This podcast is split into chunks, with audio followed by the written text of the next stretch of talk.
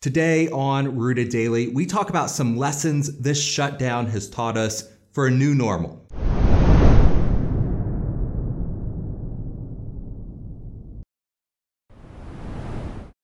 Welcome to Rooted Daily, the podcast where in 10 minutes or less each day we root you in the Bible so you can grow with God, you can weather the storms of life, and you can bear fruit.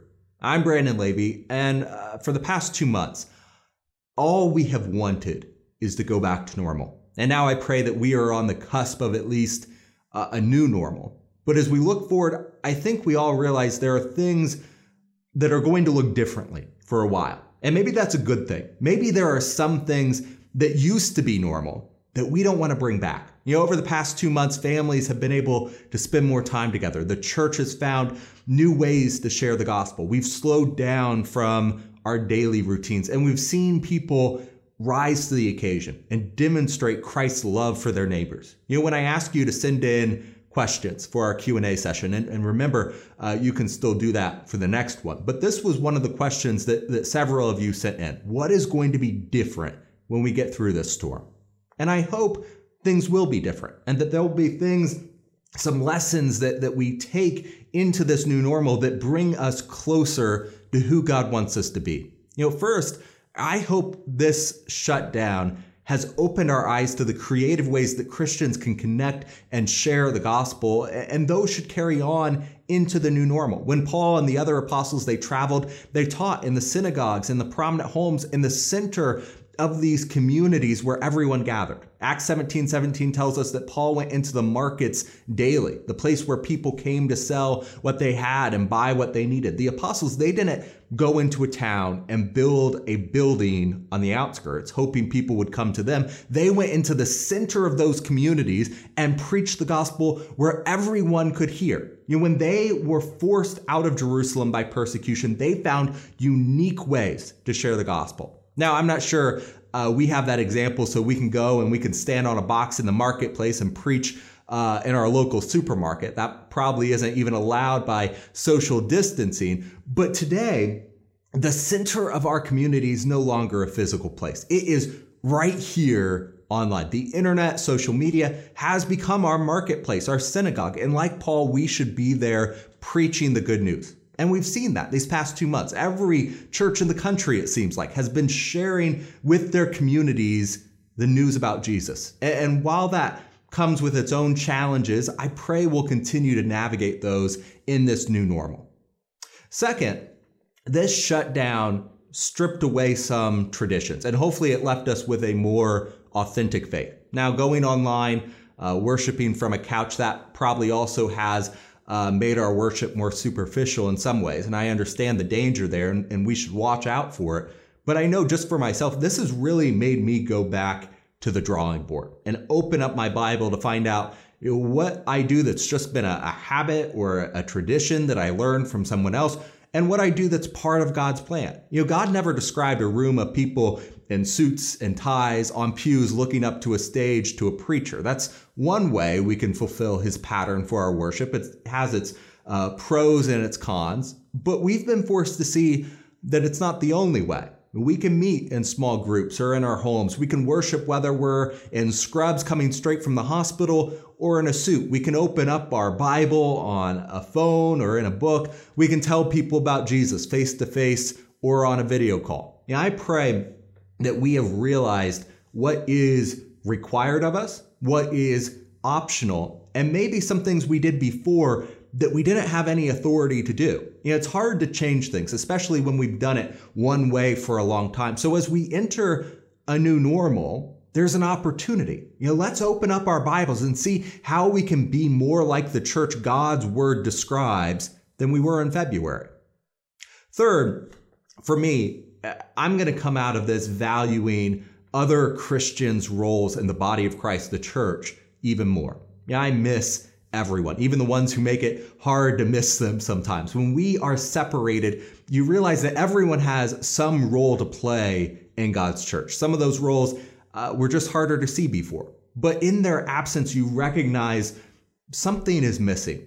You know, we've been uh, filming services here, uh, trying to keep the number of people involved to a minimum for obvious reasons. Uh, we've called on some of the, the younger people to take a more active role so that those in uh, that vulnerable category can stay home. We've seen those younger people step up and, and serve and, in, worship services and, and, take food to people uh, and help in all these different ways. I, am in that younger category. I'm still able to get out and uh, I've taken over some jobs of some of the older people who I never knew they did that thing. They were they were doing these things behind the scenes that are incredible. Uh, Paul wrote in 1 Corinthians chapter 12 uh, about this that even the people who are doing things behind the scenes are necessary for the body. He writes if the whole body were an eye, where would be the hearing? If the whole were hearing, where would be the smelling? But now God has set the members, each one of them, in the body just as He pleased. And if they were all of one member, where would the body be? But now, indeed, there are many members, yet one body. And the eye cannot say to the hand, I have no need of you, nor again the head to the feet, I have no need of you. No, much rather, those members of the body, which seem to be weaker, are necessary. And those members of the body which we think to be less honorable, on these we bestow greater honor. And our uh, unpresentable parts have greater modesty, but our uh, presentable parts have no need. But God composed the body, having given greater honor to that part which lacks it, eh, that there should be no schism in the body, but that the members should have the same care for one another. And if one member uh, suffers, all the members suffer with it. And if one member is honored, all the members rejoice with it. You know, we are all members of the body of Christ, meaning the church. And Paul says that the members that we don't expect are sometimes the most necessary. That's one lesson that I've learned uh, while we've been separated from so much of that body. Fourth, this has also shown us the tremendous value in being together. You know, there is some fear that by moving to online services and, and not meeting physically, uh, that we might get comfortable with that, that we would begin to like couches more than pews or something. I think for most Christians, though, we've seen the exact opposite. We all want to be safe. We all want to uh, continue doing what we can to keep those in our community, our loved ones healthy. But I think we're all going to put a lot more value on being together in the new normal. And finally, fifth, for the new normal, I hope that we will bring a greater focus on bringing hope to the hopeless. You know, it may be easy when everything is going well to forget that Jesus came for the sick, not the healthy. He came for the hurting, for the broken, for the lonely, and let this be a reminder that this world is just too hard to go through alone. And that is why Jesus died to establish the church, not as some social group, but in the new normal, we should embrace our role as a safe haven from this world, an army fighting a war against sin, and a family ready to encourage and build each other up in the hardest of times. There is no hope in this world that will last. We might be able to go out again soon. There may be a vaccine created. There, uh, this world may forget this time entirely, but as Christians, we should remember that none of this will last. But Jesus offers a hope that will. Yeah, I pray that we are getting closer and closer to some state of normalcy, but I don't want to just go back to the way things were. Let's use this new normal to dig our roots a little deeper into the Word and grow closer with God. And that'll do it for this episode of Rooted Daily. And again, for the next couple of weeks, we're going to continue talking about how the Bible would have Christians react to the coronavirus pandemic. And I'm looking forward to sitting down, opening up God's Word, and talking about that with you next time.